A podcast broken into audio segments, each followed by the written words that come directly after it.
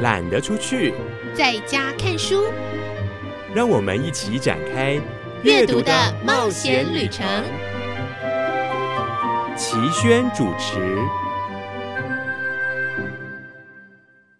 各位亲爱的朋友，我是齐轩。在新的一年当中，希望你平平安安、顺顺利利。同时，我们在空中还是要一起阅读。阅读其实有很多的面向，不止阅读书本。我们可以追剧，我们可以看电子书，我们可以听书，我们甚至可以阅读人生，在亲朋好友的身上，或是在我们自己的身上，也看到人生这一本大书。当然，你会说，如果小朋友呢？小朋友从小让他看书，陪他看书，慢慢的他就会明白。或是等他有一天长大了，不管他在哪个阶段，回头再看，应该都会看到阅读在他人生当中的重要性。再说一次，这个阅读不只是书本而已，在这个纸本渐渐式微的时代，有的人会很焦急，可是不包括我。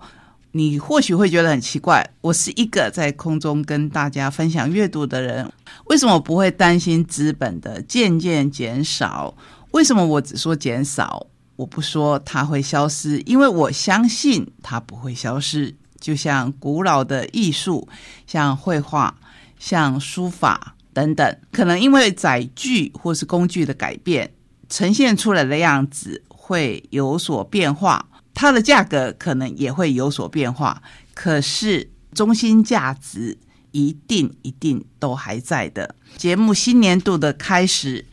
我们一起来读书。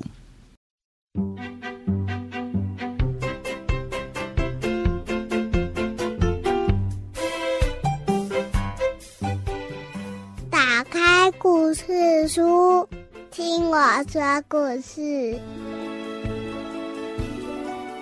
欢迎收听今天的故事，我是小青姐姐。今天又到了我们好书推荐的时间喽。我们要再次邀请到的是，呃，曾经在我们的好书推荐单元好几次来跟我们推荐非常多好书的方美玲，美玲姐姐，Hello。嗯，小青姐姐，听众朋友们，大家好。嗯，今天带来的这一套啊，是一个四十周年纪念珍藏版。什么样的作者，他的作品可以有这样四十周年的？纪念珍藏版来分享给大家呢，这是曾经在我们啊节目中有跟大家分享过的一个很可爱的绘本故事——岩村和朗他的系列作品《森林里的小松鼠》。还记得很可爱的波波可可跟小罗妈，还有他的爸爸妈妈们在森林的生活吗？有春夏秋冬，有夜晚，有森林里的鸟宝宝等等。现在呢，这六册哦。一起推出是一个四十周年的纪念珍藏版，而且有很多的彩蛋在里头哦。我们先来呃，请我们的美玲啊，就是这一套的责任编辑，跟我们介绍一下。那当初怎么会想到要把这个？他是一位日本的作者，然后在台湾来做这个四十周年珍藏版的出版呢？呃，森林里的小松鼠在大概在将近三十年前已经有在台湾出版过一次，然后。后来呃一直没有办法，就即使那个出版社的版本已经结束，嗯。市场上买不到了，可是我们也一直都没有办法取得呃出版社跟作者的授权，所以一直到去年二零二一年初，那听到说哎这个权利可以释放出来的时候，其实其实是大家都非常的惊喜，虽然这是一个将近他第一版出第一本出版到现在已经到去年就是三十九年。可是为什么大家还是那么惊喜？就是因为大家印象很深刻，就是有一套十四只老鼠大搬家的故事，对，那也是很经典。对，那其实松鼠在它那个老鼠之前，其实就第一本应该就已经有创作，然后后来才有又十四只老鼠的那个系列。对，然后我们很荣幸可以取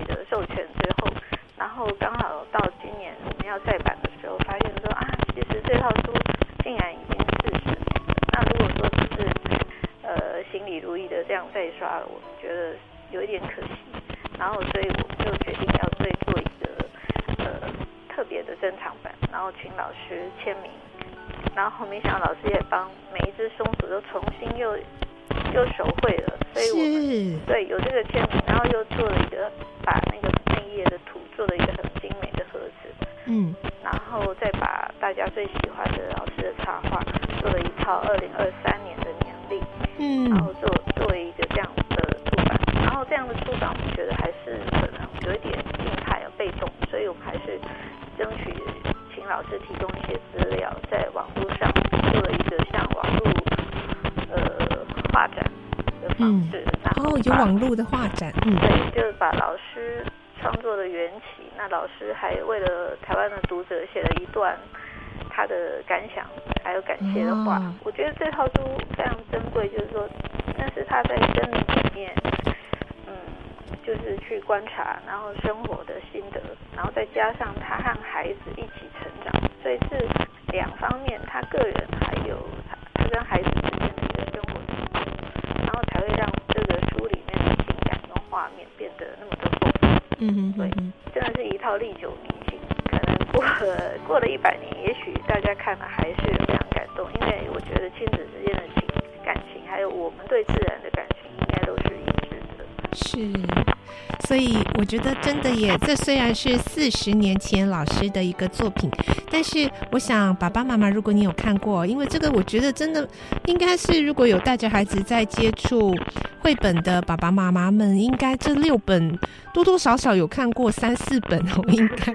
对，因为真的是太有名了。然后而且里面的小松鼠真的很可爱，有各自自己不同的个性哦。然后他们的爸爸妈妈呢，有时候也会有自己的小脾气哦。我就记得那个爸爸冬天想缩在家里，不想出去。对，嗯非常写实，而且他对呀你会发现说他没有。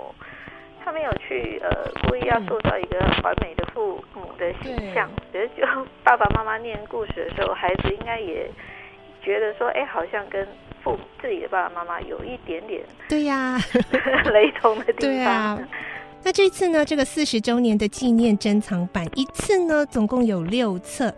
那这次的这个重新这样子编辑的过程中，不知道有没有什么可以跟我们分享比较难忘或感动的部分呢？这一次，呃，我决定自己来翻译这六本书，所以在、哦、对，您也是，同时也是这次的译者，对不对？对对，嗯就是这一次，因为我自己本也经过二十多年的编辑工作，嗯所以希望把自己对文字、